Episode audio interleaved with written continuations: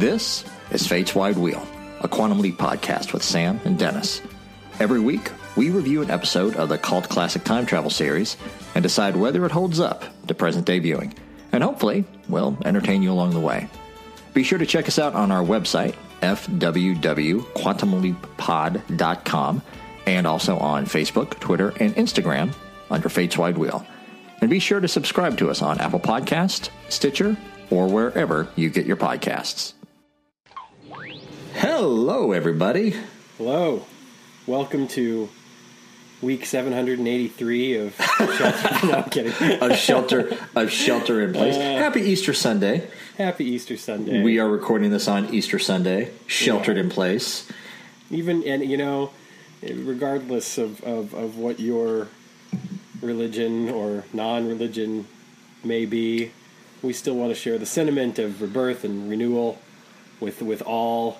Um, it certainly feels like a, a time when we when we need it. We need to be reminded that um, we can come out uh, of this, and, and, and, and things will never be what they were again. You know, there's the, there's Sure, not yeah. going to be like a return to normal or anything. It's certainly going to be a um, a different world when we do come Yeah. out of it.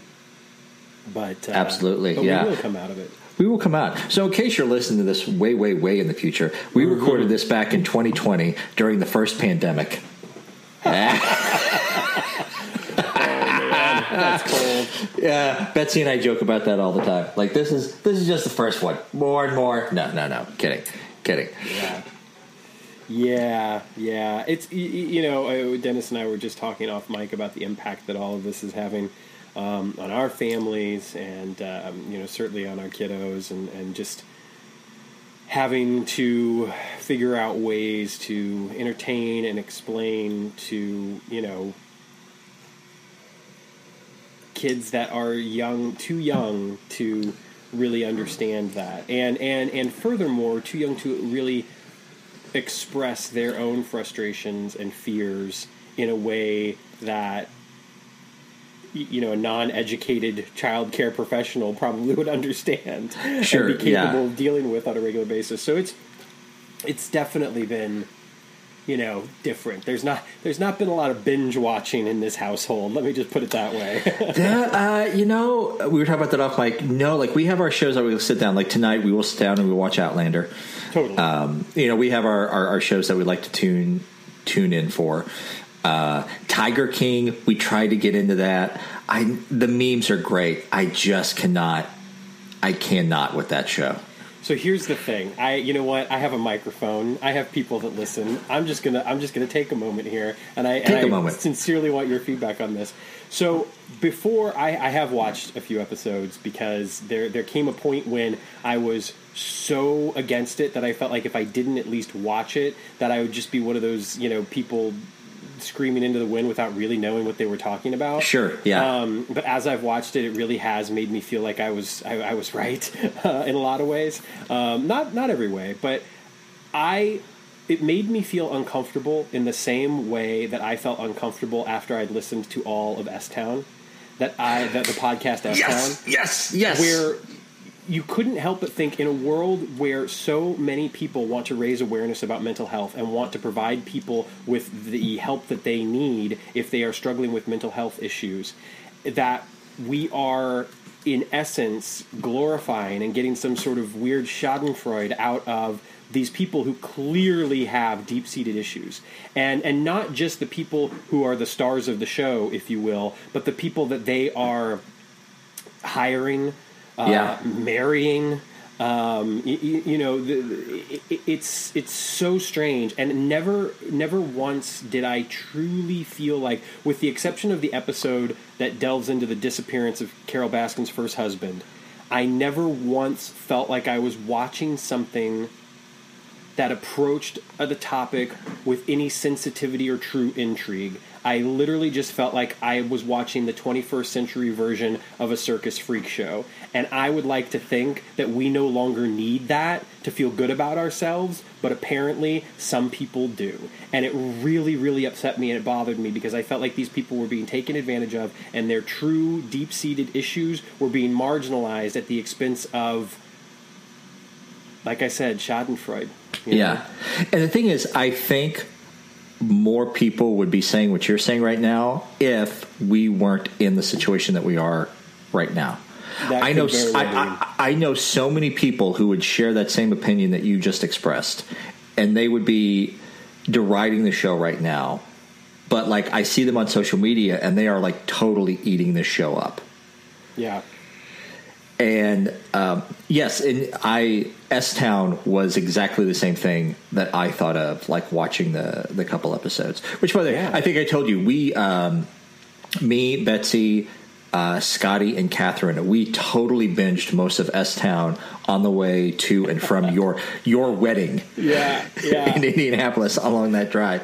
Which the thing is, is it starts out, and I feel like even more so than Tiger King because at least with Tiger King it never it never pretends to be anything it's not. I feel like the first few episodes of S Town especially were a case of like this weird sort of manipulative gonzo journalism where, you know, they tried to tell you it was something that it really wasn't and by the time you got to the back end of the podcast you just were you felt like this person had been taken advantage of in so many ways. oh, ways. absolutely. Yeah. And, and and this invasive like destruction and and deconstruction of who they were and their privacy, which is the same thing that I feel like has happened to a degree on Tiger King. Now I guess the argument could be made with Tiger King that these people wanted the celebrity and the notoriety. But either way, it still feels like some sort of weird, I don't know, reveling in the pigsty of mental illness in order to make ourselves feel better or something. I don't know. Yeah, and there's a little uh, there's a little bit of uh, uh, class tourism, poverty mm. tourism. Like even though oh, like like like, yes. like like like Joe and Carol, like even though they are poor, like they're they're kind of in that that you know that that southern world where yep. you where you kind of assume that everybody is is stupid and probably poor, just on the verge of being poor, or they or, or they're lucky to have pulled themselves out of being poor. Yeah. Well, and especially the people that work worked for Joe, like seeing them and hearing from them and hearing their stories, you're just kind of like, yeah, sure. You need a shower afterwards or something. I don't know. Um, yeah. But anyway, um, speaking of to bring it around, speaking of the South, yes, and there is a Southern Gothic element of the storyline, which I get. But anyway, speaking yeah. of the South and Southern Gothic, we are here this week. Uh, we are in season five. We're deep in it. We are to talking about I didn't stutter on purpose, by the way. That actually just happened. I didn't want to think I was like affecting a Will Kinman or something. Uh, yeah, it just happened. But we are here to talk about Trilogy Part One, which was subtitled "One Little Heart." It's episode eighty of Quantum Leap. Our director is James Whitmore Jr. Um, and of course, he is a name that we are very familiar with. He's worked on the show numerous times, um, going all the way back to uh, I believe early. Hang on, it's right here in front of me. Um, early in season two, yes, with Jimmy. Um, he would also go on to do Leap of Faith, Great Spontini, Rebel Without a Cause, Eight and a Half Months, Piano Man, Nuclear Family. And really, at this point in the show, after Nuclear Family, he really gets into the big kind of big episodes because he did Leap for Lisa, Lee Harvey Oswald, all three episodes of Trilogy, Memphis Melody, you know, take it or leave it as a big episode, uh, and of course the final episode, Mirror Image. He also has a uh, sort of cameo, I suppose you could say, in the episode as the mirror image sure. of Sheriff Clayton Fuller, um, which is. Uh, interesting for a couple of reasons. Uh, we are uh, being given lines that were written by Deborah Pratt, um, Deborah Pratt, of course, uh, her fingerprints are all over Quantum Leap. Um, was not only uh, Troian in Portrait for Troian, and of course our, our narrator and the voice of Ziggy, um, but has written numerous episodes throughout the course of the uh, uh, run of the show, um, no fewer than 20 episodes, um, some of which include Starcrossed, The Color of Truth, which, interesting enough, has the exact same leap date as Trilogy Part 1. Um, she would also do another Mother Her Charm, Black and White on Fire, uh, Last Dance Before Execution, Shock Theater, um, Song for the Soul. Most recently, she did the previous episode, Deliver Us from Evil. She'll go on to write the rest of Trilogy, Liberation, and her final episode will be Revenge of the Evil Leaper. Um, our air date was November 17th, 1992, so we are in the fall sweeps window, um, which would explain why this episode aired when it aired. Uh, our leap date, of course, as I mentioned, is August 8th, 1955, which is the same leap date as The Color of Truth. Sam has leapt into Sheriff Clayton Fuller, and we are in Potterville, Louisiana. Potterville, Louisiana. TV guide description Sam is a small town sheriff whose young daughter has a suspicious connection to a mysterious death. And uh, in other countries, let's see what this was known as. Uh, in Germany, it was known as Das Medaillon. Okay. The medallion, the locket, I assume. Yeah. Um, in France, it was known as the Little Lost Heart. La Petite Corpodou. Yeah. And in uh, Italy, it was known as Trilogy One, A Face in the Flames. You know, I, one uh, of the things that I will say about those foreign titles, uh, just real quick, is that I, I like how, um, in particular, the Italian and the German uh, titles point out other elements, you know, of the mm-hmm. plot, um, which is which is interesting. Yeah, and it was. Uh, I mean, I've seen in a lot of uh, like commemoration, commemoration books, memorabilia, like the like the Quantum Leap book. Uh, this part was known as One Little Heart. Um, maybe put it in some TV guide description somewhere. And the whole trilogy was promoted on TV as the Daughter of Sin. Daughter of Sin. They're kind wow. of they're, they're kind. Of, yeah, I know, right? they're kind of. Um, and we'll talk about this as uh, as we talk about through the today's episode. Um, intentional or not, this episode tips its uh, hat very strongly to the Bad Seed. Yes, 1950s movie. Have you seen that? I've not seen it. Um, I'm, I'm, familiar enough with it. I think I recall actually reading the play at some point. Believe it or not. Oh, I forgot it was a play. Uh, yeah, yeah, it was a play before it was the movie. It all happened very in very quick succession. Actually, though the the novel was written in '54, the play was released later that same year, and then the film was uh, filmed in late '55 and released in 60 in '56. Um, so like really quick trajectory as far as getting it to the theaters, and it's been remade twice since. Uh, two television films, two television movies. The latest one was just a couple of years ago that Rob Lowe directed and starred in. Ah, uh, interesting. Okay, and I know when I asked Betsy last night if she had seen The Bad Seed before, she said that she had seen The Good Son.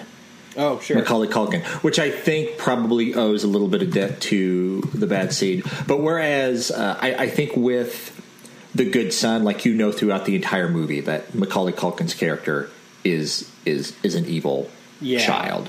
Whereas in the bad seed, it's kind of like this first part of trilogy here. It's implied that maybe the girl is evil, yeah. but I don't think it's exactly spelled out until the end of the movie right. because you never actually see the child do any of the things. Yeah. Yeah, the, the, you're right. Though at the end, it, it, it is made explicit, and it's interesting because uh, the uh, full spoilers for The Bad Seed. The novel and the play shared the same ending, which was that in the end, the little girl ends up murdering her mother and, and getting away with it, basically. Uh, whereas in the film version, the censors made them change that, and so they had to reverse it because the you know the the idea that American film censor at the time said that you couldn't have a villain get away with it um, uh, which was always the one thing that people were fascinated by with It's a Wonderful Life. Because, of course, Mr. Potter being the villain, he basically gets away with stealing the money from the Bailey Building and Loan, which gave rise to the famous SNL skit. But anyway, uh, uh, in the movie, they had to change the ending uh, where the girl actually dies instead. Um, and they did this really weird thing in the credits where the actor playing the mother and the actor playing the daughter, yeah, she like spanked her uh, on her knee, but they were both laughing about it as if like I, the idea behind it, I guess, was that to, to let the audience know like this is just a fictional story, haha, yuck yuck, we're just this is just jokes, you know. But man, it's weird. it's so weird. I had forgotten about that, but I remember that. That reminds me of like when you go to see a really dark, disturbing play. I hate when they have curtain calls. Yeah, I agree. I just be like, no, that's it. Show's over. No bows, no applause. Get out. Yeah, We've yeah. disturbed you. Leave. Yeah, yeah, I would agree with that. Curtain calls. Anyway, um, Anyway, so- let's jump back in. So, as you pointed out, this has the exact same leap day as Color of Truth, and we're in Louisiana, uh, Potter, Louisiana. I'm not sure if Potter, Louisiana actually exists. Redbone, Alabama is where Sam is in in Color of Truth. Yeah, They're probably Sam is probably as close to himself.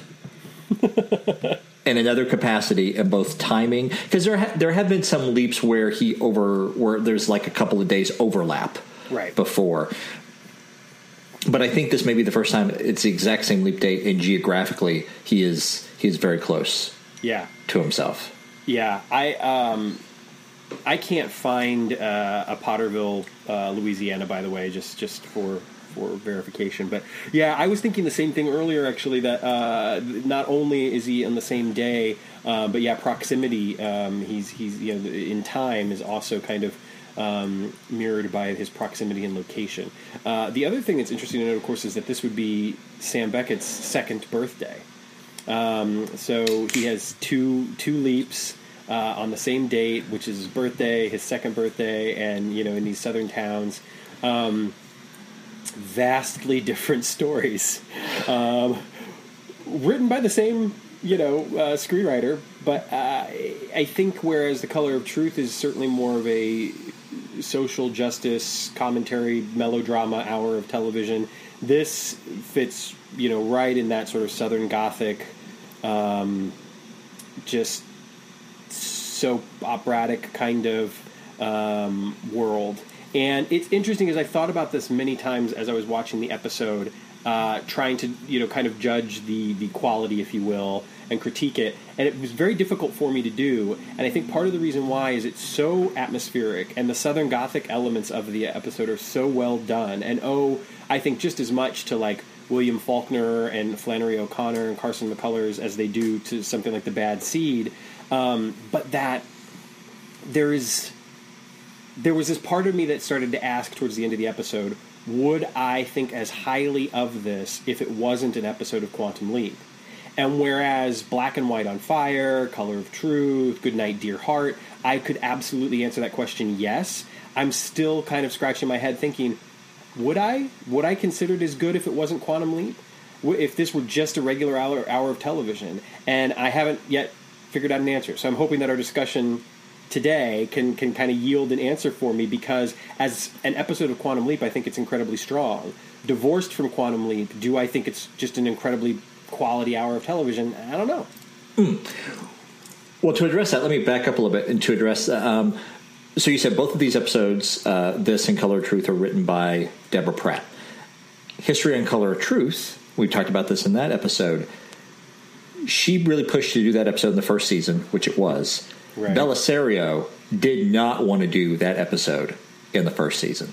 He thought that was a season two or season three episodes or, or season three episode because he did not think the audience was ready to see Sam as a black man. And luckily, the head of NBC was on Pratt's side, and they did the episode in the first season. This trilogy of episodes was originally going to be at the end of the third season. We would have had something like this sooner in the series Yeah. and this touches on, and I've, and I've said this before in, in previous episodes. As much as I love Quantum Leap, I think it would have ultimately had been a stronger show if Deborah Pratt had more creative control throughout the run. And I Yeah. feel Bellisario held the show back in a lot of ways because he did not trust the audience. Now, as far as this specific episode, I think this episode is maybe the weakest of the three hmm. episodes. But I think that may just be the nature of it's it's a trilogy, so it's kind of setting up the world Yeah. to pay off with episodes two and episodes three. So I can kind of give this first episode a pass.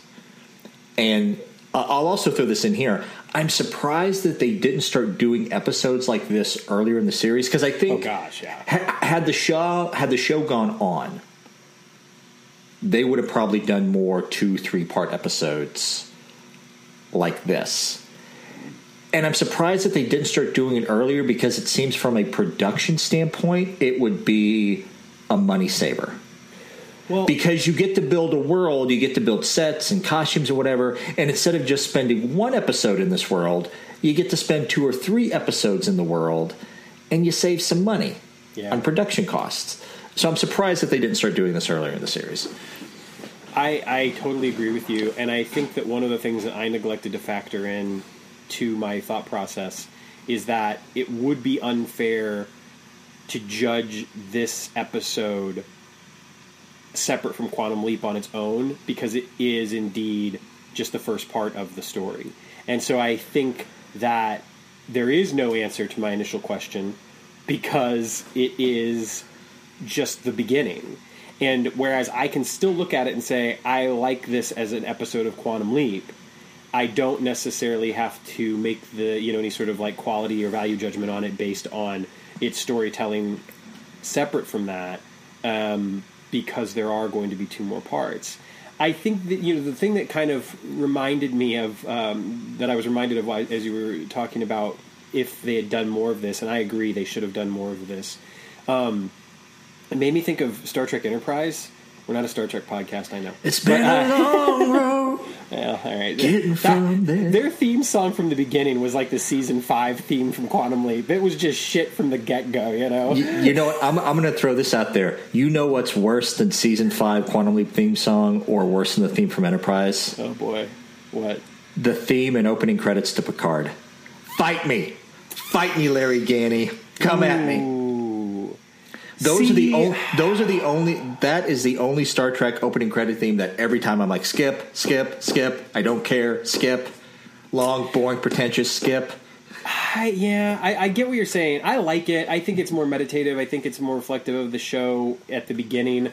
I have not finished it yet, and I will certainly say that this show, the first three or four episodes of the show, are from what I have read and heard, feel very different from the back end of the show, and I don't know how I'm going to feel about that yet. But anyway, my point was going to be that with Enterprise, the final season, they started doing more two and three part episodes, and fans really, really were enjoying them and thought that it gave them an opportunity to tell bigger stories and to do it in a way that seemed more in line with the with how television had been moving, and certainly even with how you know, Deep Space Nine had functioned over its last few seasons, and with the way Voyager had had, you know, two episode, uh, uh, a lot of two parters, and even multi episode arcs that went beyond two parts, and that, you know, third season of, of Enterprise aside, that had kind of its overall season arc, the way that they were telling stories in that final season gave the stories a real chance to breathe in a lot of ways. And how many times have you and I commented on Quantum Leap that it would have been nice to spend a little more time in a certain location or with certain characters? And I think that I think that today, you know, if there is a reboot, it would behoove them to do something like that, to spend more time on leaps and and and and it would give them an opportunity to really let those stories breathe. I think that one of the things we'll be talking about two episodes from now when we get to the end of this is that the the entire trilogy benefits so much from the world building that can take place from the community from the you know the fact that the town and these family dramas and these secrets start to you know really have a, a long-term impact. It's not a case of you learn something in you know act two that pays off in Act Three, and then the episode's over. This is something where you get to have you know really strong divides because of the decades you know moving but at the same time you're still living in the same world and i think that the device of having sam leap into different people and the circumstances of his leap out you know his his, his leaps out are, are really uh, uh, intriguing um, so as i was reading about Deborah Pratt saying that this was uh, well, not even saying it was it was contemporary. She was saying that this was something they were doing in season three. Um, it would be very interesting to to know what she thinks now. You know, looking back, um, knowing that she was excited to do it in season three. Uh, I will say that apparently, based on some of the stuff that I read, it sounds like the initial idea for the trilogy was Bellisario's. That he wanted to do something like this. Now, how much of the actual story was his, I don't know. He basically, you know, told Deborah Pratt to go off and write it. It feels like this was all Deborah Pratt. Like maybe, maybe Bellisario was like, you know, what would be cool is if we did a three-parter, and Sam was you know, in the 50s, 60s, and 70s, and he leaped into a different person each time, but he was in the same town, or there was, you know, something. Maybe there's a murder mystery. Maybe that was all he gave her, because everything else about it feels very much Deborah Pratt. Feels very much so. And I was reminded of that in the the opening dialogue in the first scene between Sam and uh, the deputy sheriff Bo. Bo, yeah, and just like you know, as, as they're you know as they're carrying uh, Bart Aider as they're carrying the body, just the, the entire conversation as they're, they're in the you know we we can't take him to the Doc because Doc's out somewhere delivering 16, 17 kids, whatever. Ah, Cajuns, you know. Yeah, his casual racism. Yeah, yeah, and it, it's just. Um, already like right from the beginning like it the world feels very lived in and like this is its own TV show, like its own little world. Yep. And this, the entire feel of this just kind of has a feel of early '90s television and the heat of the night. Yes, other show, yep. other shows like that. Like I could totally imagine like this, you know, this, you know, Pottersville, Louisiana, just being the subject of a, another entire TV series that Sam just yep. happens to pop into. Yeah, um, yeah, I, I, completely agree, and I think that the other thing that we get right off the bat, it's like there, there is no disguising or masking the Southern Gothic vibe of this episode, and I don't think that was the intent at all anyway. But right from the get go, you know, I mean, we're we're like in a swamp. There's a dead body. You know, Sam is standing there with the oar. Uh, I love the leap in. I think it creates a, a, great, you know, narrative mystery right off the bat, right off the oar. Um, so, so, so I think that there's there's this great atmosphere. There's this great you know hook, um, and and and it and it propels itself nicely. Um, Stephen Lee is the actor who plays Bo. Unfortunately, he's no longer with us, but he's someone that uh, I think is very easy to recognize. Um, he uh, had, up until uh, Quantum Leap, and then of course long after, had been in numerous uh, television programs uh, and films. Um, you know, just to name a, a, few. You know, early on in his career, he started off uh, with Heart to Heart, Remington Steele. Um, he would go on to do uh, you know guest spots in various shows. Looks like he had his first uh, uh recurring role on Gung Ho. Um, uh, films. He played the Big Bopper in La Bamba. Actually, um, he had done um, uh, a small part in RoboCop 2 um, some soap opera work here and there. Uh, he was also in a couple of episodes of Star Trek: The Next Generation. Uh, I literally just watched uh, two days ago uh, an episode of Babylon Five that he is in. I'm doing a Babylon Five rewatch right now. Um, so lots of genre shows, lots of mysteries, lots uh, of comedies. I mean, really all over the place. Clearly a versatile actor. Um, could do a, a, lot of different things um, and, and, fairly recognizable. Um, later in his career, Dark Angel, Nash Bridges, ER, Grey's Anatomy, Boston Legal. Uh, his last appearance, all due respect to those who have passed, was in a film called Burlesque, which may be one of the worst movies ever made. So. Oh no! Well, he unfortunately went out on kind of a low note, but.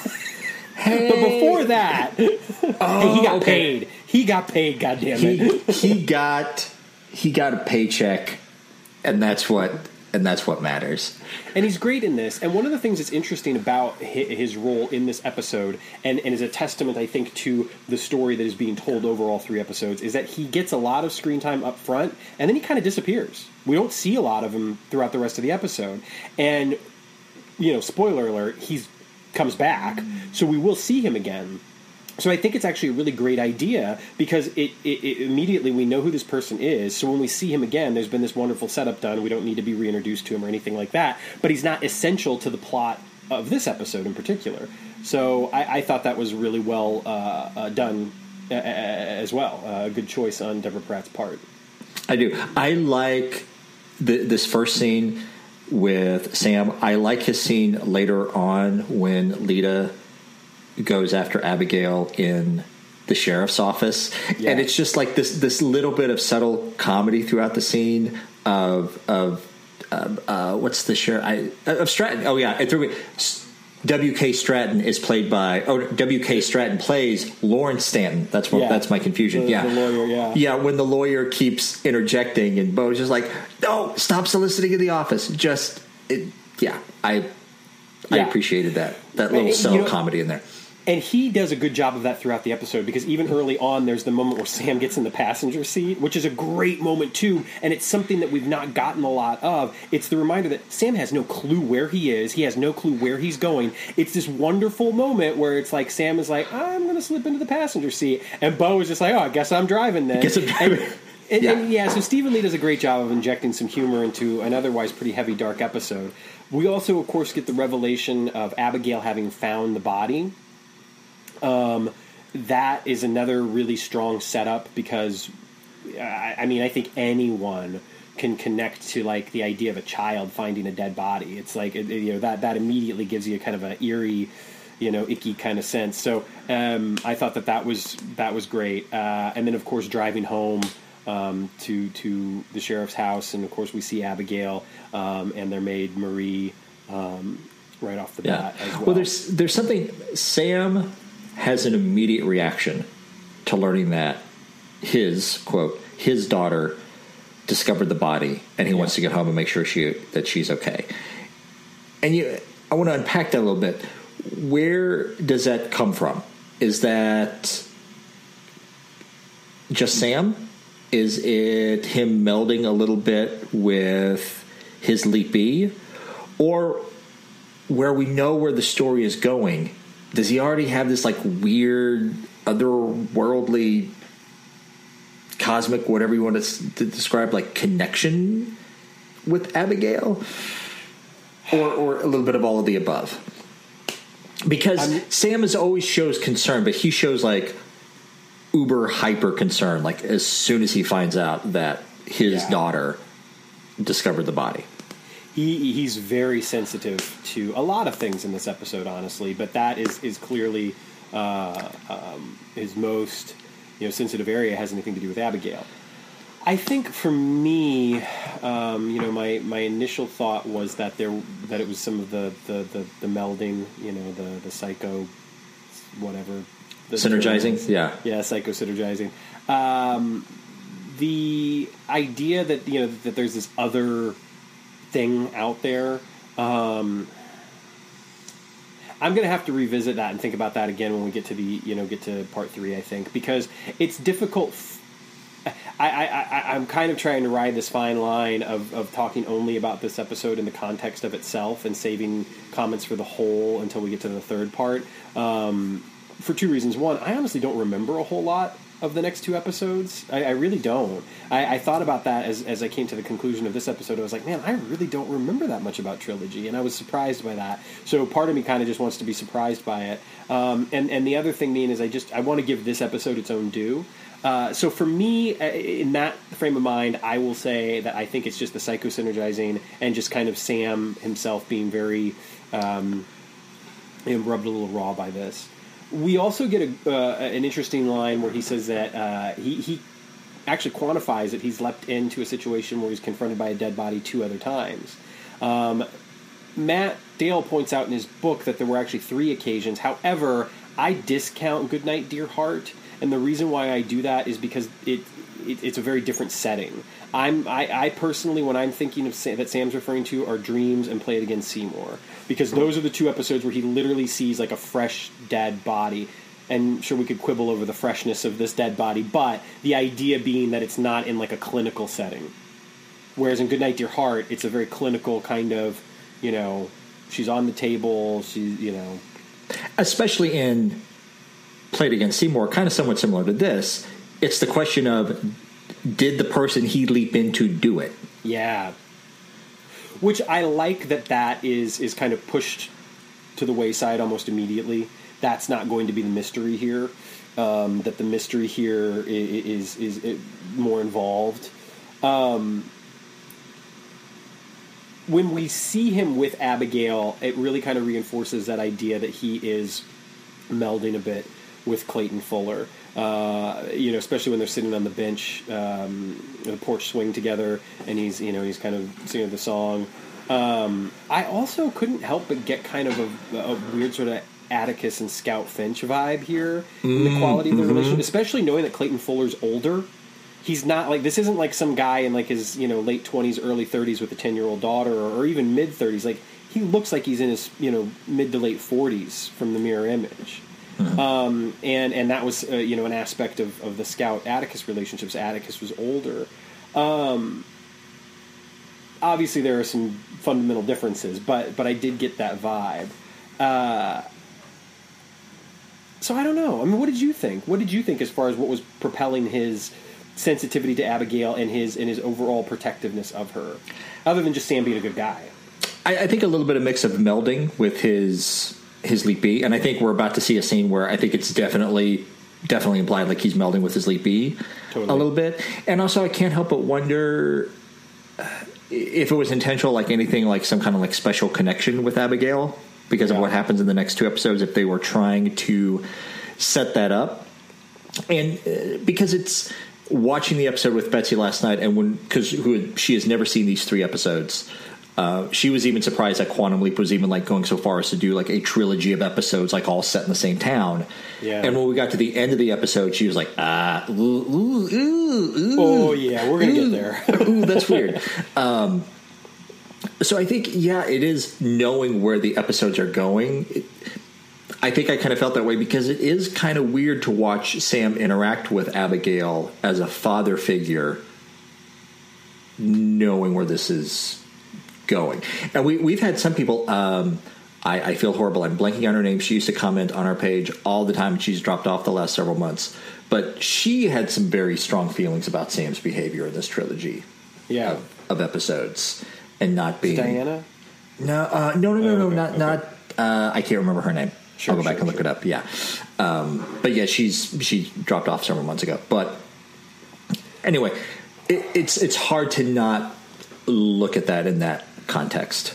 Yeah, I mean, it's definitely worth talking about. There's no doubt about that, and I think you know we'll talk more about it at the end of this episode, beginning of next episode. But I, I will say that as far as this being, you know, so steeped in themes related to the Southern Gothic genre, that incest in particular factors heavily into Southern Gothic as a genre. Um, you know, Faulkner used it a lot. Um, you know, I, I think that it, it, was a it was just a way to add a level of sort of grotesque to um, to stories that already had a very dark, grotesque vibe.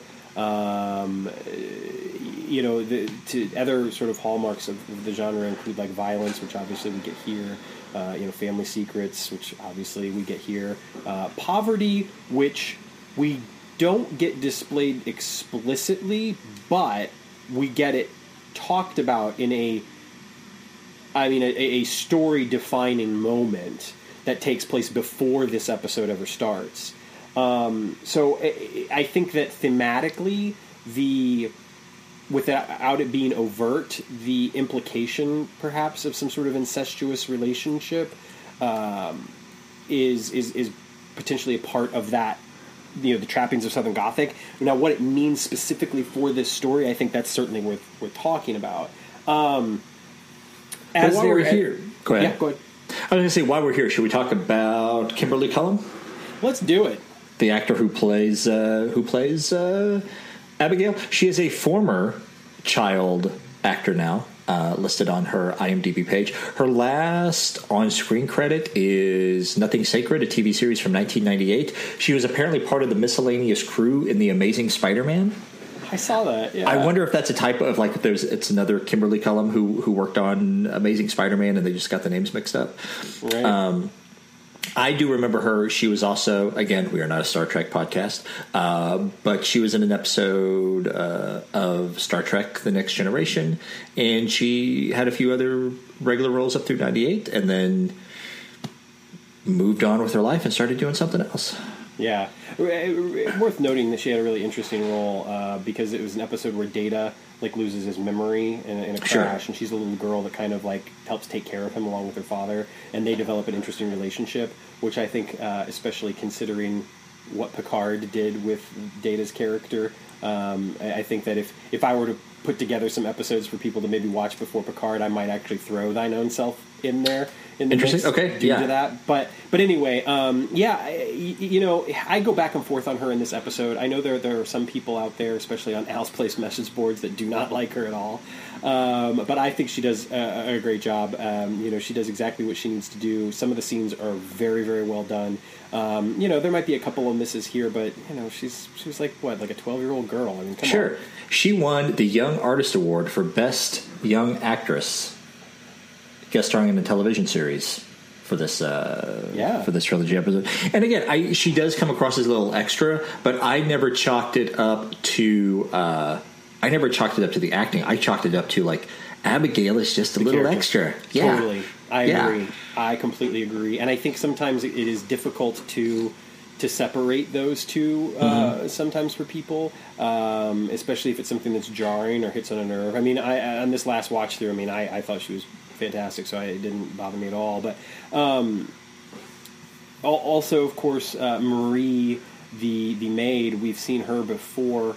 Um, um, and now I'm blanking on what episode it was in. Fran Bennett is the is the actor. Um, what episode was it? Was it Justice? It was Justice. Um, she was also in Justice. Um, and Oh, that's- yeah. Ada. Um, so Yeah. yeah. Uh, so we have seen her before. It's nice to have her back. Um, and uh, I, I, you know, this there's an interesting. Again, it, it reminded me a little bit of To Kill a Mockingbird, which is also something that fits in the Southern Gothic genre. You know, the idea that we, you know, we have this this maid um, um, relationship clearly with Abigail to the point where later on in the episode, um, you know, Sam to keep Abigail safe basically sends her home with Marie Yeah. so uh, I, I, I like that. I mean, we could sit here obviously and, and, and talk all day about you know the trope of the black maid in, in the southern town in the fifties, but I mean, it's not like it wasn't true. So. I mean, why, why spend a lot of time talking about something that, that's factual? True. Yes, exactly. And uh, to throw back to another Southern Gothic episode, I'm not absolutely sure about this, but when they were doing like the the panning shot towards the beginning of the episode, like kind of like establishing this small town world, I'm pretty sure like there, there's like a big house in the shot. And I'm pretty sure that that's the same exterior that was used in "So Help Me God" for the for the I can't remember the family's name, but the big yep. family. Yeah, I'm pretty sure that's the same exterior. Yeah. Interesting. Um, also worth noting, since we're talking about that that panning shot at the beginning, we also get a prolonged shot of a well, which is going to come back to play later in the story. And it's one of those things that, since it's a three part episode, they can do that. And it's just Yeah. it's just like the the camera just lingers on that well just for a couple more seconds, then just long enough to know, huh? I bet that's going to come back later. It, yeah, well, it, one of the things too that's uh, uh, worth mentioning is that the overall quality of, of filmmaking, if you will, on this episode is fantastic. The cinematography is great. Um, there's there's a lot of dynamic shots within the the episode. Um, the the scene in the sheriff's office um, between uh, uh, Sam and Will is really well done. The the other the accusation scene that's done in the sheriff's uh, building is incredibly well done, considering how many characters you had there um, on screen uh, at varying times. So it, it- it's a really well shot episode. There's a lot of artistry you can tell that went into to crafting this overall, um, and I think that you know it's got to be a testament to the fact that somebody like James Whitmore Jr. had worked on the show so many times, and Deborah Pratt had worked on the show so many times, and I would imagine that they worked really really well together in you know kind of crafting this overall vision for it, and then being able to of course just kind of let the actors go um, and do their thing. Um, so after our, our, our scene um, here out on the um, the porch, Abigail and Sam go back inside. It's you know time for her to go to bed. Um, Sam is um, you know convinced that she's going to bed. Uh, he hears something. He turns around and uh, there's this woman in a nightgown in the doorway. Just staring in there. Yeah, What is that about? Just a striking looking woman. Whether you not you want to call her beautiful or creepy or a little bit of both, that's entirely up to you. But uh, yeah, and then of course she disappears, and then Sam sees Abigail in the hallway. Um, Good night, Daddy. Yeah, yeah. um, and Sam has been talking to Al, and so Abigail has already kind of come into the room um, to interrupt because she thinks that Sam is talking to her mother, who Yeah. at this point we think is dead. Yeah. Um, and uh, uh, we get the kind of the revelation from Al that there's really no information. Like Ziggy has nothing on any of this, so they don't know what he's there to do. They don't really know much about any of the people involved. It's all pretty sketchy. So he's having trouble digging stuff up. Uh, Sam gets pretty antagonistic towards Al at this point. You know, like help me out, man. Like I come do. I, I, I love the exchange of, of, of Al trying to fake it. Of like, well, you're a sheriff. You're blah blah blah. You're forty. Blah blah blah. Yes, I know that. What? And then Al admitting like, oh. And what I what I do appreciate is that there's an actual reason why Al does not have information. It's not Ziggy's on the fritz. It's not some some bullshit made up reason. It's because there's a flood in 1971 and all the town records are washed away, and that's why they have a hard time finding anything. yeah. I appreciated that. Uh, I appreciate Sam's outfit in this scene. I enjoy it. His, his Yeah. yeah, yeah. Yeah. Uh, the costumes, hey, Jean Paul did a great job. Jean Pierre, excuse me, Jean Pierre did a yeah. great job on this one. Um, costumes are great, eh, which is another thing that helps to kind of really draw us into the world. Yeah, Um, but uh, what you said, Like Sam's antagonistic, and also he talks about you know like oh yeah, my daughter came across came across a dead body. Like Sam is invested. Yes. Yeah, I'm Yeah. glad you brought that up because that was definitely something that stood out to me too. Is that he doesn't say Abigail, he you know, or anything. He says my daughter, Yeah. um, which I think is really interesting. There is a strain throughout the course of the episode, and indeed the entire trilogy, which is something we'll delve into further as we you know go on. But there is this strain of ownership over the person of Abigail, um, and I find that fascinating. There are a lot of characters that feel very protective of her, but in a very not that they want to control her necessarily, you know, but there's there's sort of there's a proprietary nature to it. It's not it's not it's not just like there there's clearly something about her that they're very drawn to, um, and we'll we'll get more into that later. But um, the woman that we see in the doorway, of course, we know is at this point we don't know, but we come to find out is Laura Fuller, who is um, Clayton's wife, Abigail's uh, mother. Um, again, at this point, we think she's dead. So for all we know, we're seeing a ghost. Uh, that ghost uh, is played by Meg Foster. Uh, Meg Foster is someone who's had a very lengthy career in film and television. I remember her most of all as playing Evil Lynn in the Masters of the Universe uh, film, Yeah. um, which also starred Scott Bakula's uh, uh, wife, Chelsea Field. Um, Interesting, okay. Teela. But uh, anyway, um, yeah, just tons of stuff. She started her career in 1969 and is still uh, working um, right up until uh, today um, with uh, a few things in post production um, right now. So uh, just yeah, incredibly lengthy career. Pretty Little Liars. Um, something you know recent that she has been on. Uh, there's there's a tons of stuff. Uh, Sliders, Star Trek: Deep Space Nine, uh, Murder She Wrote, ER, um, and, and again lots of film and television throughout the the 80s and 90s. Uh, and again, working right up until today. I think she has again just a, a striking look, um, a perfect look for this this character. Uh, You know, there's something about her that is that is very beautiful while also very haunting. Um, so it just works perfectly for the role, especially considering that she has zero lines through the course of the episode. You're right. You're right. Yeah. I was thinking of an upcoming episode. Here's Yeah. my question: She is billed as special guest star, Hmm. Meg Foster. And looking back through her IMDb page, like she has a she's had a prolific career, but I was like, what makes her the special guest star? Her agent Yes, brokering a good deal. and that's and that's what I was thinking. Like that's the thing that you negotiate, like how you are billed. You know, she's billed first of the guest stars, and she's billed as special guest star. And I was like, what what was that beyond? Like you said, her agent getting her a good deal. And you know, here's something too. This entire trilogy has a dynamite cast, and I'm not necessarily saying that they broke the bank on this episode. That all of these, you know, are like huge names or whatever. But they're they're known quantities. Like you know, these we're, we're, not getting like a young Jennifer Aniston or something like that, which she was great and nowhere to run. Don't get me wrong, but clearly at that point you're taking a chance on a young actor who impressed you in an audition or you know whatever. Whereas in this episode, with the exception of Abigail, and even then. Um, uh, uh, uh, we just talked about her and said her name many times. Um, Kimberly Cullum.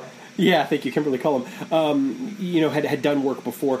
All of these actors had worked before, and some of them had worked on Quantum Leap before. And even those that hadn't had, you know, a, a fairly lengthy career prior to this episode. So I, I just get the strong sense that there was a lot of care given to these episodes. That there was nothing throwaway about any of this. That there was definitely I think, an intent behind doing this, and I think that you're right that probably the intent was if we can successfully do a story like this, there's no reason why we can't do more in the future.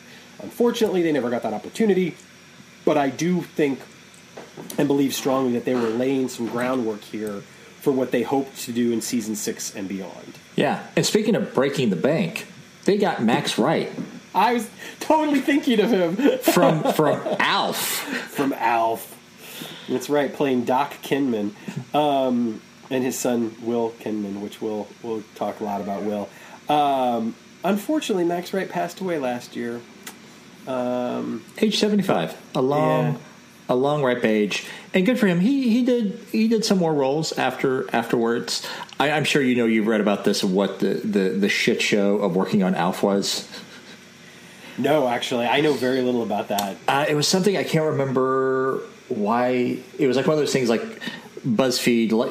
It was like one story that got repeated by a lot of sources, like at the time, like three or four years ago, just talking about it had come out just what a horrible experience was for the for the cast yeah. working on Alf was because it was all centered around Alf the alien, the human characters all took a backseat, and apparently, because, like the way the like the set was built, like the way the floor was built, so that the puppet could be moved around, it was just a horrible experience for the actors because like ninety percent of their job was just figuring out how to walk around on the set while they were trying to act. Oh my god! And I just yeah, I can imagine it, it was just generally a horrible experience for everyone working on that show. Man, Alf had its moment in time, though. There's no doubt. I know there was oh. a moment there where I was crazy about it. My parents didn't want me to watch it for whatever reason. I don't know. It was one of those like I I watched like maybe a couple episodes here and there, but other than the gimmick of it, right? Oh, that yeah, yeah that was all there was for me too. Yeah, it was no it was no Mr. Belvedere. Um, but no, yeah. Um, so so anyway, uh, we also get, of course, the goodnight daddy thing that you mentioned uh, a second ago. After Sam looks out the door to see that Laura Fuller is not there, but but Abigail is still down the hall, and this is like up until this point. We had not seen Abigail be creepy, really. Yeah. Now we get to see her be creepy.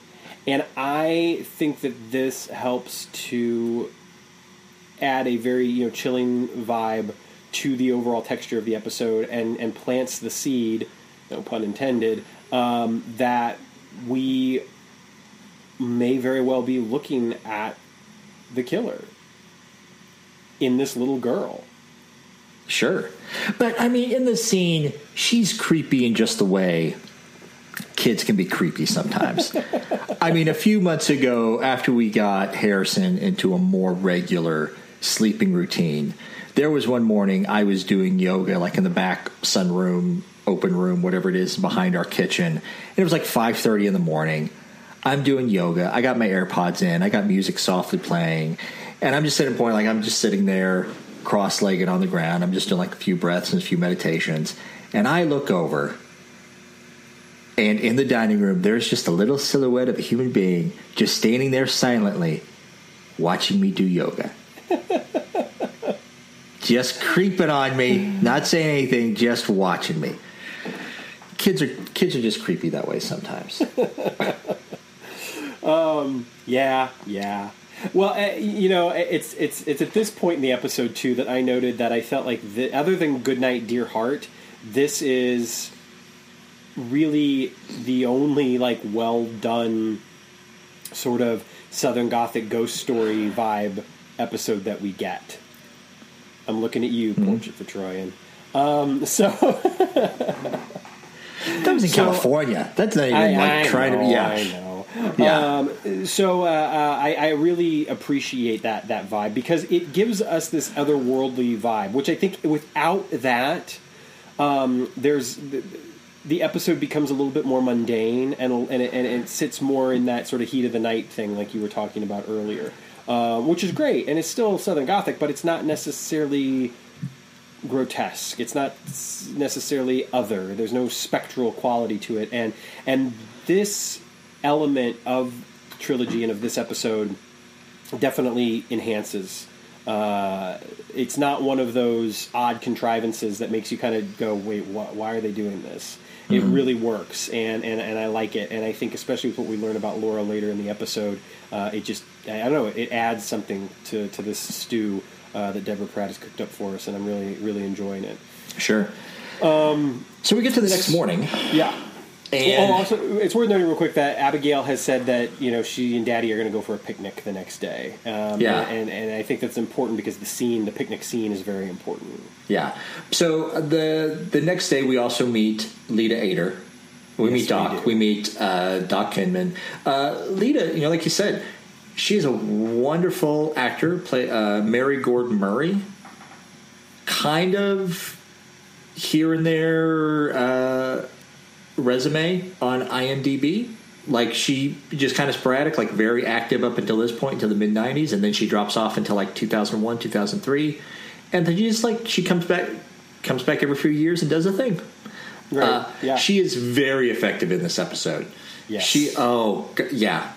Just sometimes you feel like you actually like pull somebody out of that world and drop them in, and she just yeah she feels like she lives in this world. Yeah, it, you know the thing that's that's fascinating too about her character is that if you you don't get much time to think about it, but if you do take a moment to think about the fact that we're looking at a woman who's lost her young daughter and now her husband, um, it's it's hard not to sympathize with her.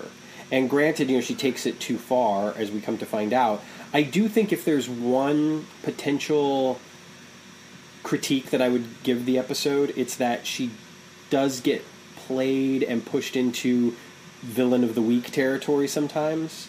And I and, and, and I wish that early on in the episode, um, prior to the picnic scene, for instance, especially, a lot of her anger and her rage and everything is so justified. And there's a really tender scene between she and Sam after they view her husband's body outside. Yeah. Um, you know, eh, where he he he just he asks her if he can get her a glass of water or anything. Yeah. You know, it- but it's a really nice moment, and and and I think that again, it's a 45 minute show. There's only so much you can do. You know, you, you've got a, a bad guy in the episode basically, and we know that it's going to be her. But but I think that it's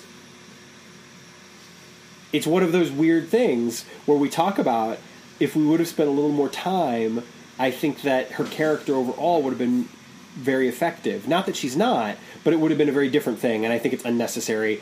So I get it. I, it's a very, very minor nitpick. But it is interesting to me to kind of think of this world where we don't necessarily see her as being that that villain at all. You know, Sure, I got you. up until the moment where it's inevitable that we see her that way.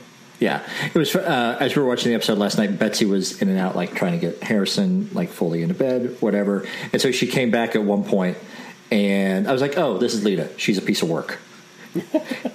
then we get to the end of the episode, and she sets the house on fire, and Betsy's like, "Oh, she is a piece of work." Yeah. yeah, yeah. man. So in uh, this uh, series of scenes here, we learn. I can't remember exactly where, but we learned that Bart wasn't actually dead when Abigail came up upon her.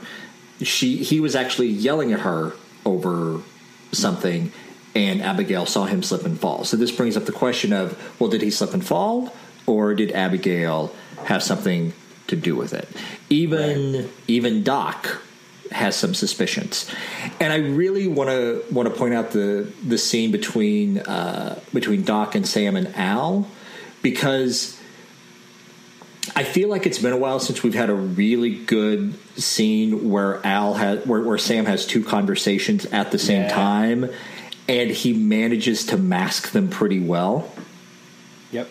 You know what I mean? Oh, He's yeah. been he's been doing this for a while. He's a pro. This scene in general, in my opinion, is a wonderful callback in many ways because it brings back Al's dislike for dead bodies. Mm-hmm. Um, it, it, it's a nice character touch for him and, and, and recalls other moments that we've seen with him in similar situations. We do get Sam kind of, you know, masterfully navigating the, the dual conversations that are taking place. Uh, we get this wonderful sense of all three of these people discovering pieces of information um, independent of one another and yet at the same time together and having kind of like these these wonderful shared revelations. Um, it's it's a really well done scene, and again, it's another one of those scenes that's just shot really well too. Um, especially there's there's a moment where we get uh, the shot and it, and it shows all three of our characters, but they're all in different levels. And like as as a, you know, someone with a theater background, it was such an interesting picture. Sure. Like I could see that on stage, and it would be an interesting stage picture because you've got Doc Kinman kind of standing upright, you know, on, on your, your stage right area, basically. You've got Sam hunched over the body in in the middle, and then you've got Al in the foreground with his back turned to them, and it's just a really interesting stage picture That's with a lot yeah. of depth and a lot of you know different heights. Um, so I, again, just the craft work that went into everything is, is, is really well done, um, and and and it's a, a scene that provides us with more context for uh, Bart's death and raises probably in some ways more questions than it actually answers, Sure. Yeah. uh, which is another cool element of the scene. Worth noting at this point that Doc Kinman, we've already met his son uh, at this point, Will Kinman, who's played by Travis Fine. Um, and and clearly that character, um, if not the actor, that character is going to be extremely important uh, to the the overall texture of trilogy. Um, he uh, started off working as a child actor um, in the early 80s. Um, he had done lots of film and television. Um, he played uh, the role of Shelton in Child's Play 3 in 1991, which is something that I recognized him from right away. Uh, he was in 51 episodes of The Young Riders, which is worth noting that uh, David Anthony Marshall worked on that show. We actually talked about that show. that's right, yeah, uh, yeah. when we interviewed him. Uh, he'd go on to do a couple episodes of Jag. Um, you know, lots uh, again, lots of film, television. Um, Girl Interrupted. Uh, most recently, he did a few episodes of Family Law. That was back in 2001. Uh, looks like there was actually I take it back Space Between in 2010. He played an airline pilot. So not a lot recently as an actor, um, but lots of other credits: uh, writing, directing, producing uh, as well. So uh, we get introduced to that character. We'll talk a little bit more about him uh, here in a second.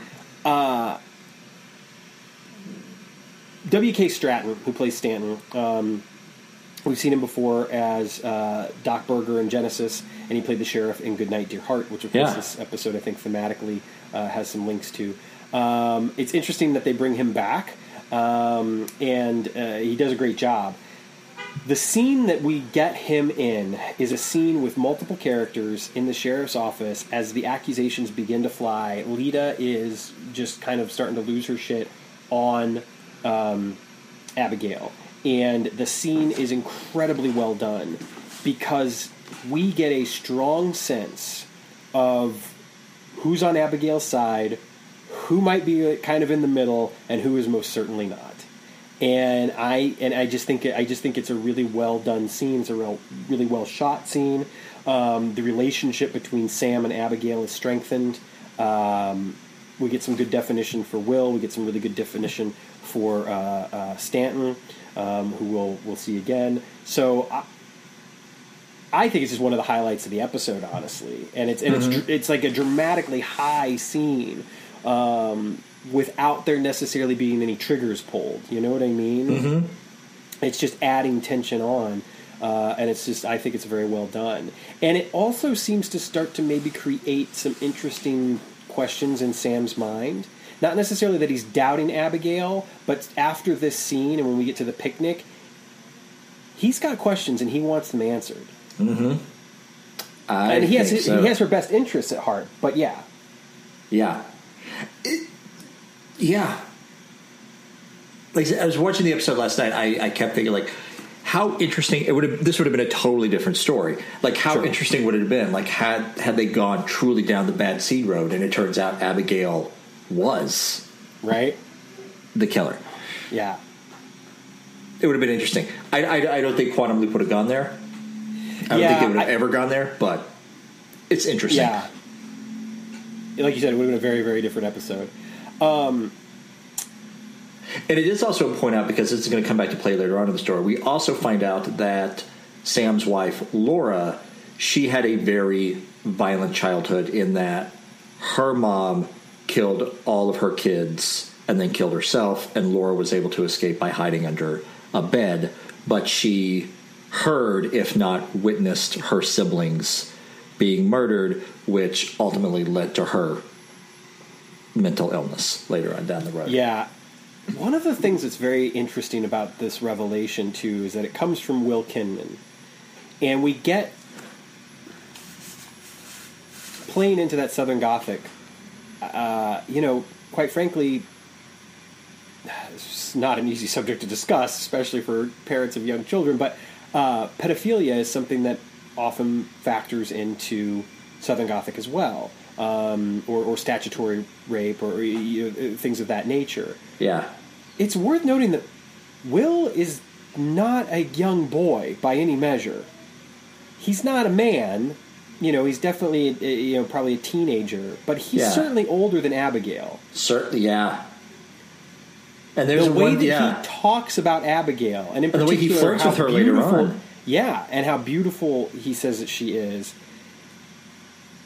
is interesting. Yeah. Well, to, to touch on that, there's a there's an earlier moment where Doc and Sam are talking, and Doc makes the line talking about Violet, Leta's daughter. He makes some line like, "Aside from your little girl, she was the prettiest girl in the parish," mm-hmm. which jumped out at me, and also like Betsy, first time watching the episode, she was like, "Gross." Yeah. Yeah, and again, it plays into the idea that, and Abigail is the only child that we really see. Uh, you know, we see Violet in a flashback, but it plays into this idea that there is this sort of proprietary nature that a lot of these characters have over Abigail.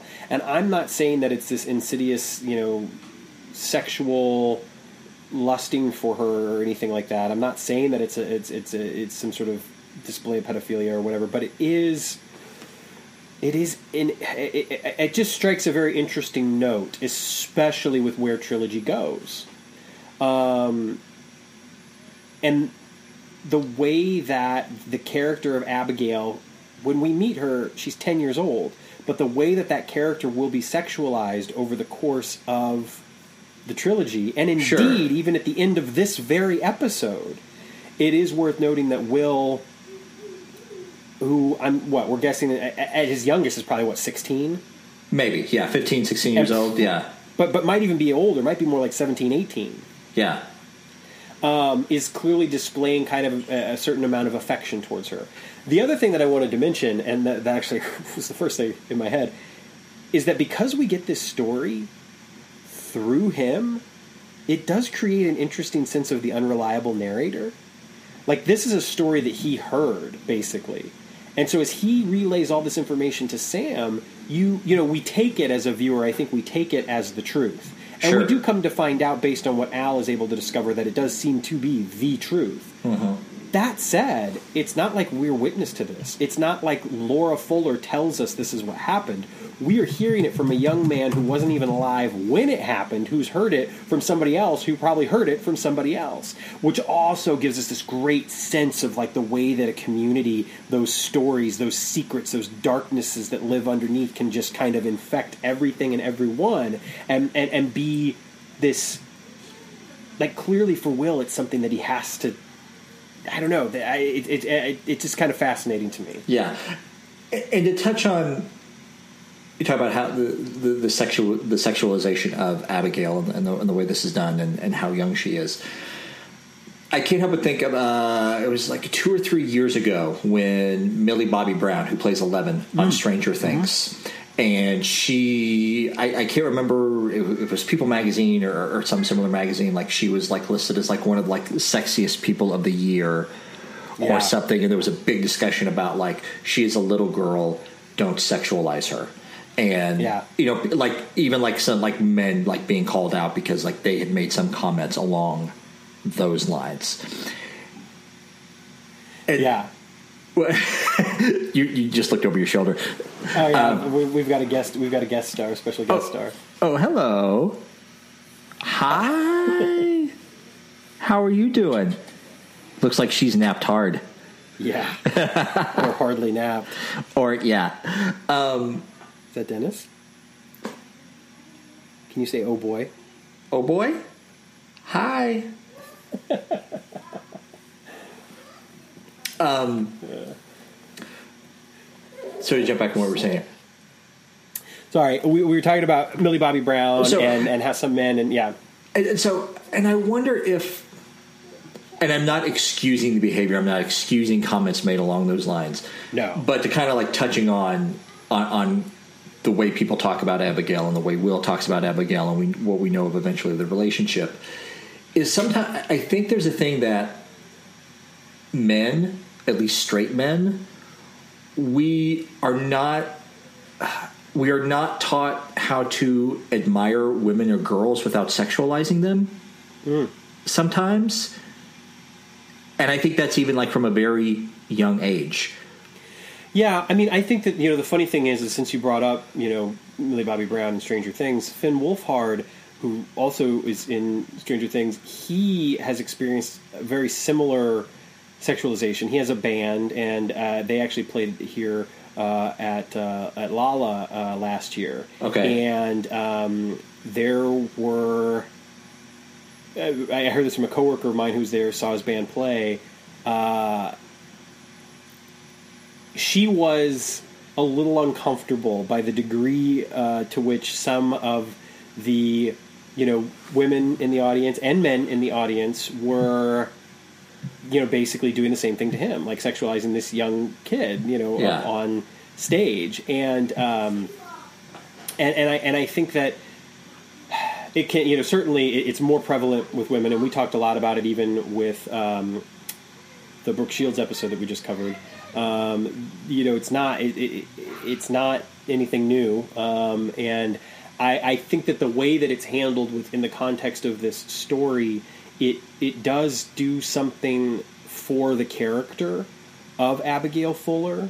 Um, it's hard to criticize too, knowing that a woman wrote the script.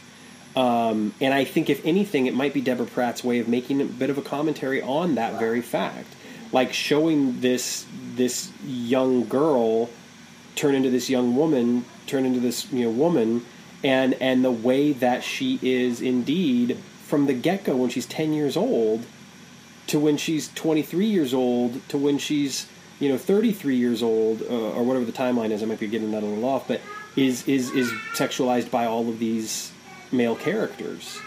Um, even to the point of showing that and i know it's a little twisted showing that the man who leaps into her father and is the father figure for her for the course of these 48 hours by the end of the episode is in bed having sex with her. Mm-hmm. Not as her father. He's leaped out and he's now Will, but also seeing Will's attraction to the young Abigail in this episode. yeah It's again, I think it's something that we'll talk more about as we go on, but it, it's worth mentioning here right off the bat that yes, this is something that happens, that we see it in real life, that, that, that it's not just a piece of the story. However, in the context of the story, it is a fascinating and strong piece of the narrative and of this character. Mm-hmm. And the way others perceive her. exactly Yeah. for for what that for what that is worth right. yeah. the picnic. Uh, we should talk about this picnic.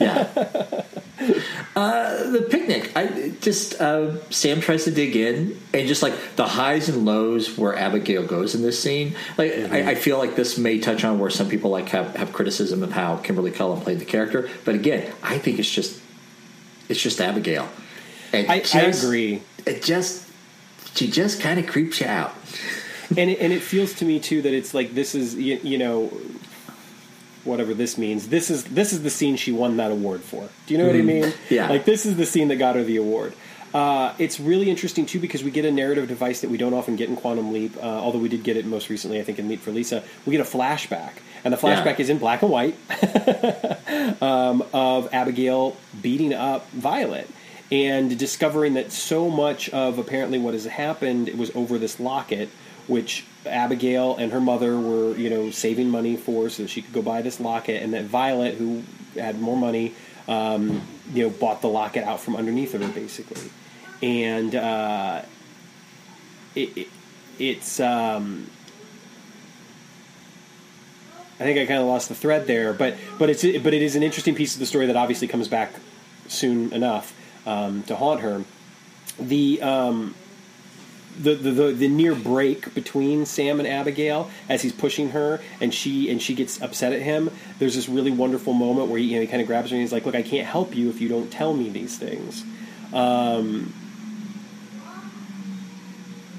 the interesting part about this scene is I feel like if if he were doing the same thing to a woman, an adult, it, we would have a different conversation about the way that he like grabs her. But because it's a child, it's a little different. Yeah, yeah. Um, and because of the nature of the relationship, it's a little different. Of course, the other big thing in this scene that occurs, and it's a really nice scene, by the way. I think you know Scott and, and, and, and Kimberly do a great job. The the other thing, of course, that's notable about the scene is that Leta has been watching them and listening them listening in the whole time. Oh yeah. Um, so Abigail's not the only creep in this uh, in this story. yeah, yeah. There's, there's, there's just yeah, creepy, creepy things all around. And is it shortly after this point where Sam discovers that Laura is not dead, and he goes yep. to to visit her in the asylum, which yeah. I think is a very outdated term now, but yeah, yeah, yeah. yeah well, because we do get some some uh, interesting dialogue, and it's it's probably honestly in the midst of all the other stuff that's happening in the scene, the nicest piece of the scene is that Abigail recalls the night that her mother went away uh, or, or, died, but of course we realize that it was the, night that she went away. There are some questions left in the course of this episode of why Laura went away. Um, you know, did Clayton have her committed? Did she voluntarily commit herself? Did you know what was the trigger that actually you know, I think based on what Al says, it seems like Clayton had her committed. Yeah. Um, because pretty much as soon as she went in, she went comatose. Yeah. Yeah. Yeah. Yeah. Um, which obviously, you know, we talked a little bit about mental health at the get go. Uh, the way that mental health is treated um, by these characters, and again, I think there's a sensitivity to which Deborah Pratt, the writer, treats it, but some of these characters obviously are clueless. You know, um, the the way that Laura's mother uh, is talked about, you know, killing her babies and herself. Um, you know, she'd rather kill her babies than see them starve because she lost her husband, she lost her money, she lost her mind. Um, you know, Laura, you know, potentially that that that mental instability like carries over. Um, that Sam defends it and says, you know, emotional, you know, trauma like that does not hereditary. Um, but of course, we're left with the question of is you know is is, is Abigail a little unhinged? Um, I mean, she the anger that she displays when she beats up Violet. Um, I don't know. It's really it's it, it, it, it's saying some interesting things um, without coming to a conclusion, which is wonderful because it's this great setup where there's a lot of it's that iceberg theory. There's so much going on underneath. Sure. And we're just getting the tip of the iceberg here, and we're and the, and the cool thing is is that this isn't even the only tip. We're going to get two more. yeah. with yeah. with the next two parts. So just a lot of great texture. Um, but yeah, like I said, Sam finds out that Laura's still alive, been committed, and he goes to visit her in the asylum. Takes Al with him. Yeah. And so while all this is going on, we know that in the original history, Abigail and her dad die in a house fire the night before, which is why Sam has sent Abigail off to Marie's. He thinks she's safe, and at the end of the scene in the asylum, Al drops no, for whatever reason, Abigail has gone back to their house, and Sam peels out to go back. And as we exit this scene, Laura looks out the window. She has tears rolling down her eyes, and she also like reaches up to indicate like she could sense Al. Yeah. In in in some way. So it's yeah, yeah, yeah. delightfully creepy scene. And, For sure. And we have Sam driving back, and this is this is an extra moment that was not needed. It is not dramatic. Talk about it is not dramatically important to the episode. It changes nothing. Yeah. He hits yeah. Marie with this car. What the fuck?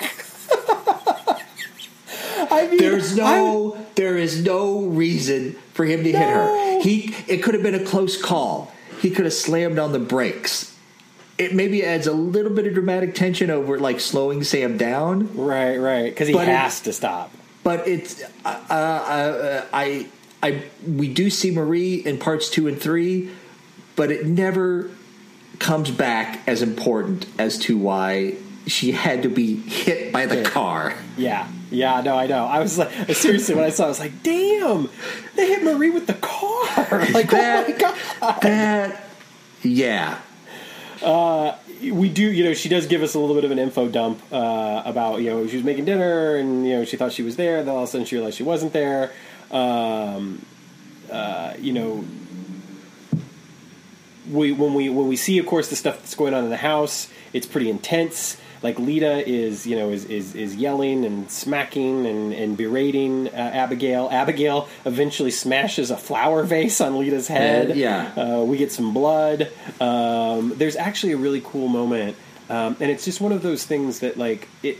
You, know, you, you ask the question. It's like, well, was this all shot at the same time, and maybe that's why, or was it just you know some good continuity from somebody on the set? There's this really cool atmospheric bit where Abigail is hiding from Leta, and she has a little bit of blood smeared on her, and I just really loved that because it's it was I don't know there was something about the fact that like she busted this vase over Leta's head and opened her, you know, her skull up, and and and and, you know, and that blood is is literally on her now. Um, Yeah. Which I just thought was a really cool, again, a really cool shot. Um, By the way, Well, speaking of, gets- speak, speaking of this house, we're Yeah. in the house. We're in the Quantum Leap house. yeah, We're in this. We're in the same house. They always use the same staircase, the same living room. Yeah, we're also in uh, we're also in Quantum Leap Town because Potterville Main Street is the same Main Street as uh, Leap Back, I'm pretty sure. Yeah. Yeah. which I think is the same as Color of Truth. which is yeah, yeah. yeah, yeah. Um, so, uh, but yeah, it, it's a great scene. Leta gets progressively more and more unhinged as it goes on. There's almost something early on. She's menacing from the get go, and there's definitely something about this that you think that this is not going to end well. That said, from the beginning, there's a moment where you kind of think that maybe Leta is just literally going to take this locket and go. Like this is a grieving mother and wife who just wants what she thinks is hers and, and, and wants to punish and scare and frighten this little child and then she's going to take it and she's going to leave and that's that she'll have some sort of you know peace of mind but as things go on and as the confrontation between the two of them continues it just ratchets up more and more and more until it gets to the point where you're convinced it's like the only way Leta leaves this room happy this house happy is if Abigail's dead yeah. um which is is fascinating. um, I think at this point is when I when I when I type the, the, the words Faulkner meets King meets movie of the week. We're all kind of yes. We're all kind of right there. yeah. Yeah. Um, Of course, Sam shows up in time. yeah. Um, The fire's been set. Which I think it's interesting you know. They don't actually show Leta dropping or throwing down the lantern. But they don't. we hear her say i'll kill you i kill you all and it, it's like the way it's shot it was like it was very intentionally they made the, the, the choice to not actually show leta starting the fire Yeah. which i've always wondered like are they trying to apply maybe still like maybe abigail did it i don't know Well, another implication could be because we see her in a second. We see Laura in the flames. yeah oh that's right that's right yeah You know, so is it is like is is Laura able to do some sort of like you know, astral projection where she like, you know, the ghost of Laura shows up miles away from the body of Laura to wreak havoc or something like like there, there's there there are elements um, again of that sort of spectral quality of the house and these characters that that that the sort of this weird you know gothic ghost story. Um, the tension is ratcheted up also to a great degree. We you know we see the neighbors. You know, oh my God, the house is on fire. People are rushing into the front yard, and there's Will Kinman again. yeah he, And he's the one just the way he's rushing for Abigail, and the way he like says her name, yeah yeah they are setting it up yeah. And it's and it's hard not to be just a little skeeved out by the fact that you've got this 16, 17 year old kid who is into this 10 year old girl.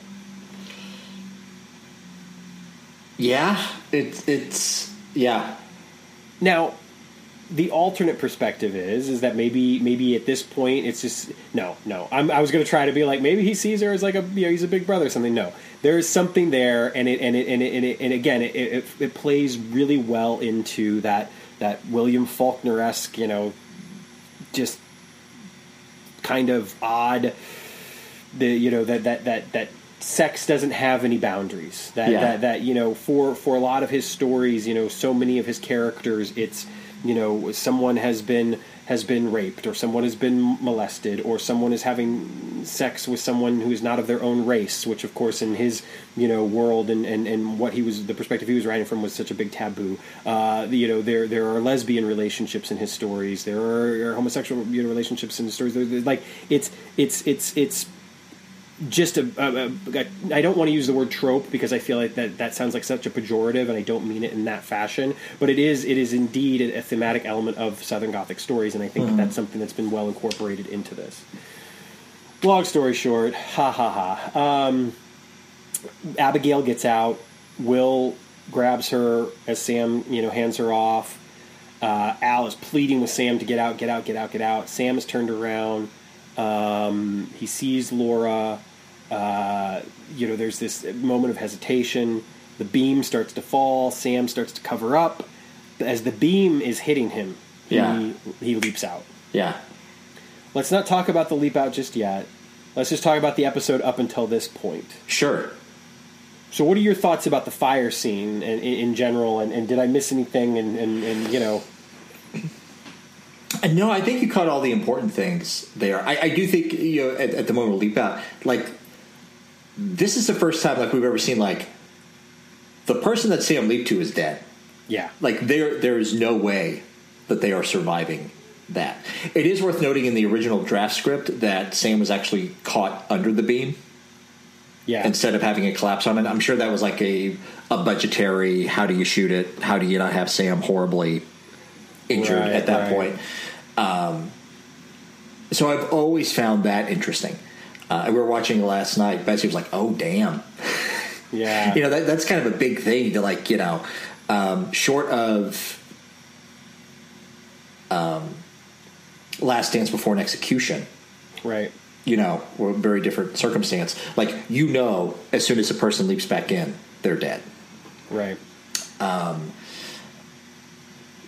i do find something a little heartbreaking as abigail is crawling out the window and she's calling after her dad and will saying don't worry you're gonna like he's coming right out you, he's safe you'll see him in just a minute just like just just knowing that that's not how it's going to turn out Yeah. for the dad is heartbreaking.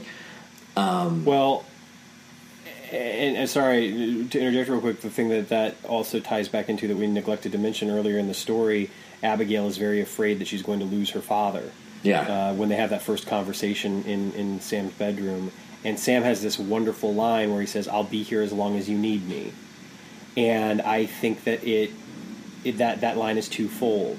You know, basically her dad is there as long as she needs him in one respect, and Sam over the course of these three leaps is there as long as she needs him.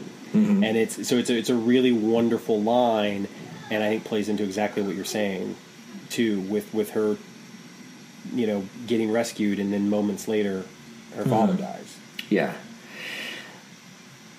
Other than that, I think you pretty much you summed up the final moments of the episode pretty well. Uh, we know that Leta gets out the back way because what part of what causes Sam to hesitate is that Leta is Yes. still in there and Yes. he's trying to save her, Boy Scout that Sam is, and Al reassures him like, "Don't worry about her; she gets out the back way."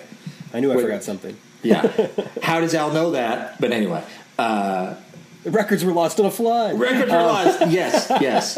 Um, and then I, uh, I, I kind of got the impression that a lot of the fire effect was animated. Oh, really? Okay.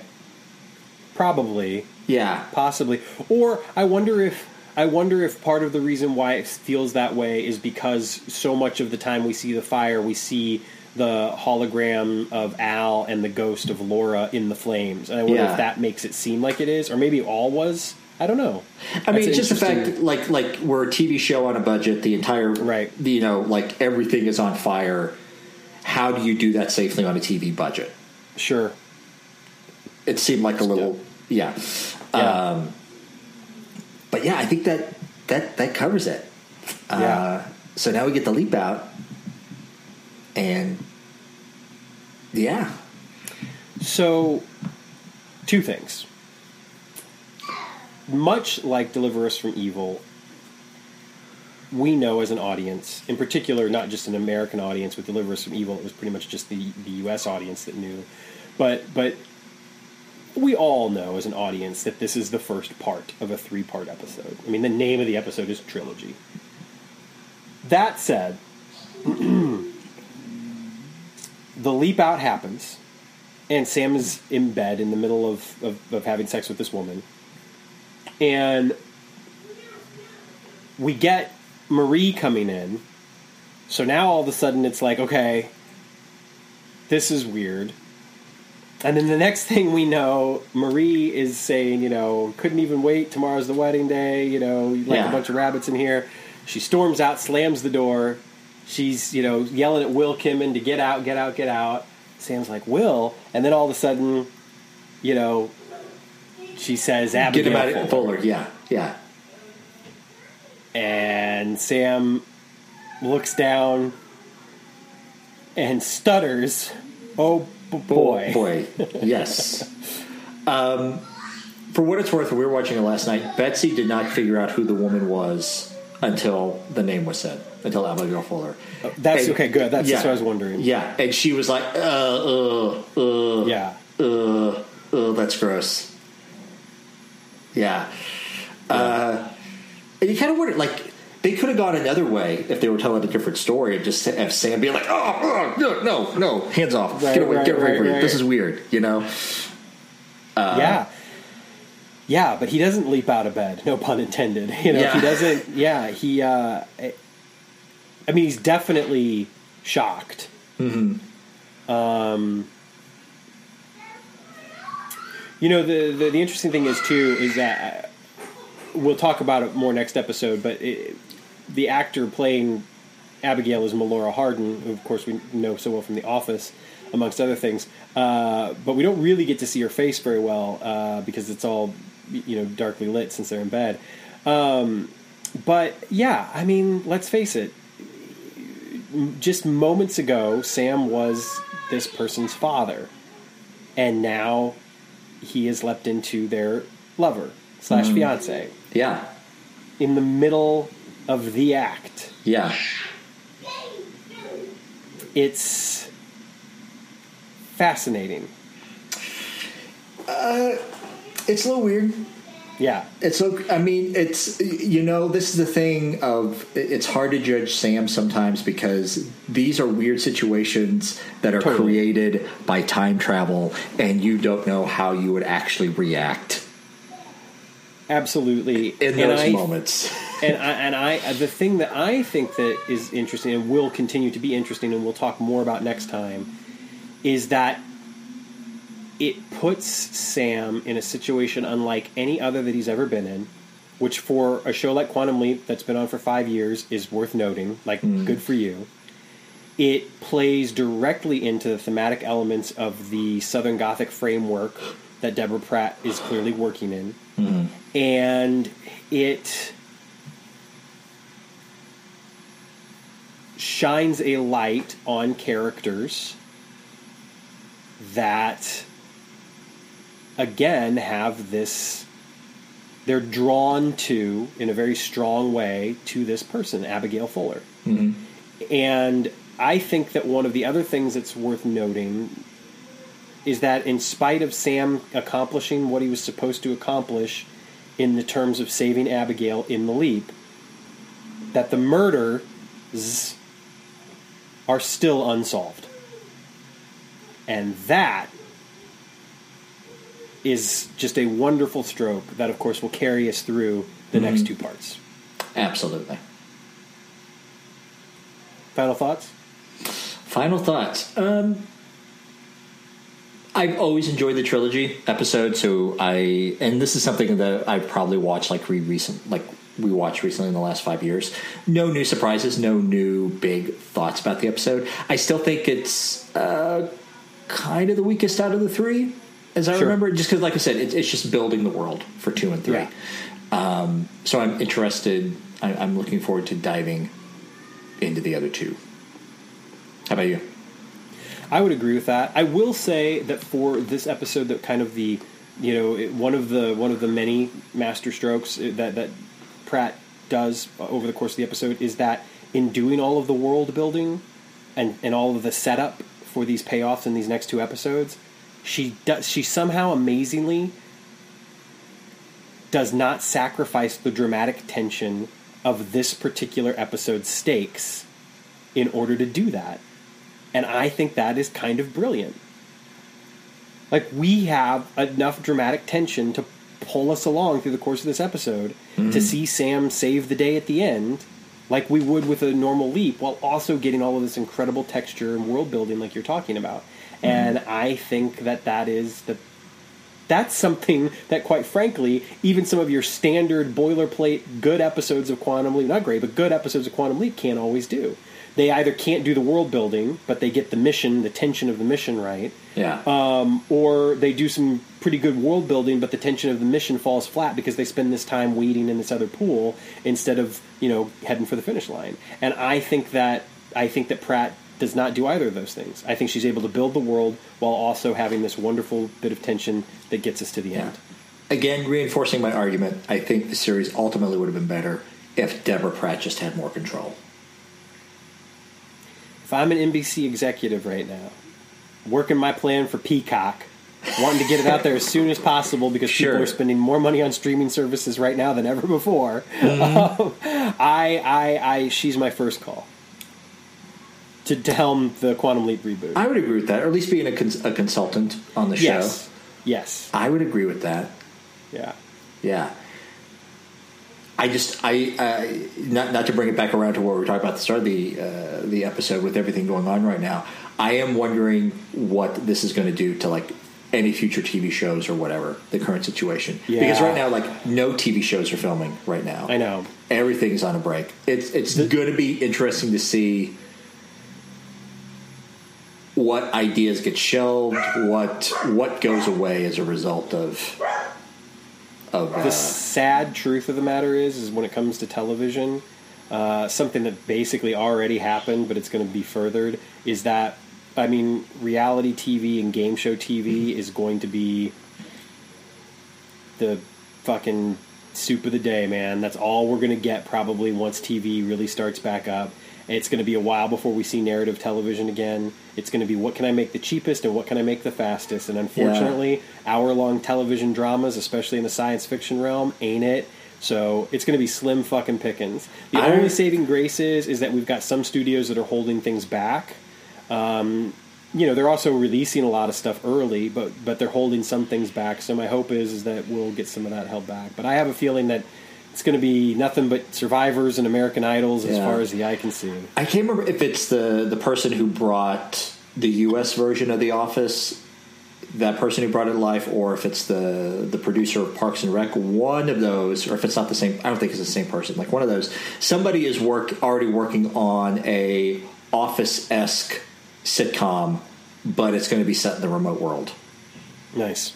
Like they're already like work, and I'm, I'm hoping maybe we'll get a little creative as far as that goes. I Uh, hope so. Yeah, but not to get super morbid, but COVID 19, you fucking leave Scott and Dean alone. Oh no shit. You took John Prine, you son of a bitch. You, they're, they're, they're both in the key demographic groups. Like Scott, like he's like 65, 66 now. He's Yeah. getting up there, you know, and he was shooting in Louisiana, which is, you That's know, right, a hot spot. Yeah. Yeah. So let's just, uh, yeah. Yeah. Yeah. Yeah. I mean on a you know, on a larger note, I hope it leaves everyone that, that's listening right now alone. I hope that your loved ones are, are well and you know, we, we just uh, want to just drive home the fact that um, you know, take care of yourselves, uh, be smart, stay home, wash your hands, all that jazz. Like we're all in this together. It's not easy. Not everyone is experiencing it the same way. Some of us are much, much more fortunate than others are, and uh, I think it's healthy to just put ourselves in check and remember the fact that if we're able to listen to a podcast, create a podcast, binge watch some TV, be safe in our homes. That uh, we are very, very, very, very, very, very, very fortunate. Yeah. Uh, because there are a lot of people that, that can't do that, and uh, yeah, it's Yeah. It's it's important to remember that, but it's also important to remember that we're all in it together, uh, no matter what your situation is. You know that, that that we need to help one another and be there for one another, and that and that kindness kindness should rule the day. Yeah, I will believe it. I my policy is is like when you say we're all in this together. If you're an individual telling me that, I believe that. If you're a company, if you're a company telling me that, I'm like, what are you selling me, fucker? Yeah. Companies and politicians aside, we're all in this together. yes. Um, and along those lines, we should, uh, early on we posted on our Facebook page. We thought that we'd be spitting out a bunch of episodes as a result of this, and that is not the case. uh, Is the reality of uh, both of us uh, during the work week? We are the primary child care providers because. Um, you have a job that's a little bit more flexible. I, I a massage therapist. I'm I'm basically unemployed now at this point. Uh, so you and me, we're responsible for taking care of the little ones during the week while Yeah. uh, while our wives are hard at work. And I know Jessica, she is she works in the banking industry. So Yeah. as you can imagine, uh, Betsy, she works she works for a mortgage broker. Um, so that is Yeah. they're trying to stay ahead of all of that of everything going on right now so it's uh yeah interesting times we're getting the episodes out when we can uh, but uh, one of the reasons why we've been slowed down too is that I am in software coding school. I had my first big project. Uh, the first big project I created is a online quantum leap quiz. Uh, I am not ready to put it out in the world just yet, but but once I am ready, uh, I'll make that website live and and and put that out there for for people to try their hand at. for sure. Yeah, I, I can't wait to see it. yeah, Yeah, well, I'm glad. Yeah, I'm glad you said that because it, yeah, we would love to be producing more content and being more active. You know, I had all these goals to try to get on Reddit and Facebook more and interact more, and and, and I owe people messages all over the place. Bess God, Corey, yeah. one of our listeners, Bess Yes, yeah. sent us an awesome message, and Bess, I did not forget or neglect that. I I am I am I am all in. Especially when it comes to Doctor Who, so uh, we'll certainly uh, follow up with you. Um, but but all of our listeners and everyone who's been participating on Facebook, we really appreciate it. And uh, you know, if you get a chance to go over and check out the Quantum Leap subreddit over on Reddit, uh, they're still doing that sort of uh, March Madness, um, you know, best episode tournament. Um, a couple of really good episodes have gone down to mediocre episodes, which really pisses me off. But Where where's Portrait for Troian on the list? Uh, I think it got knocked out actually, so so we're Okay. okay on that one. Uh, Machiko got knocked out, but it got way more upvotes than it should have. Um, so Okay, all right. so yeah, uh, right now I think uh, Temptation Eyes is losing to an episode that it has no business losing to. So uh, go over there and help Temptation Eyes out. Um, yeah, uh, seriously, everyone, thank you so much for spending some time with us. We will be back at some point in the very near future, hopefully within the next week, um, with Trilogy Part 2 uh, and diving further into the world of Potterville, Louisiana, and Abigail Fuller and all of her acquaintances, lovers, On that note- adversaries. Yes, I was going to read this up. I'm going to leave this as a teaser for next one. In the next episode, I will argue why trilogy is a true trilogy and the Back to the Future movies are not a real trilogy. Dun dun dun! Oh, I can't wait! I can't wait. I've been wanting to rewatch Back to the Future. Actually, it's been a while. It's time. It is time. It's time. Hey, hey, Out of time. Out of time. uh, on that we're out of time. Let's leap out of here. Have a great week, everyone. Bye bye. Thanks so much. Bye bye.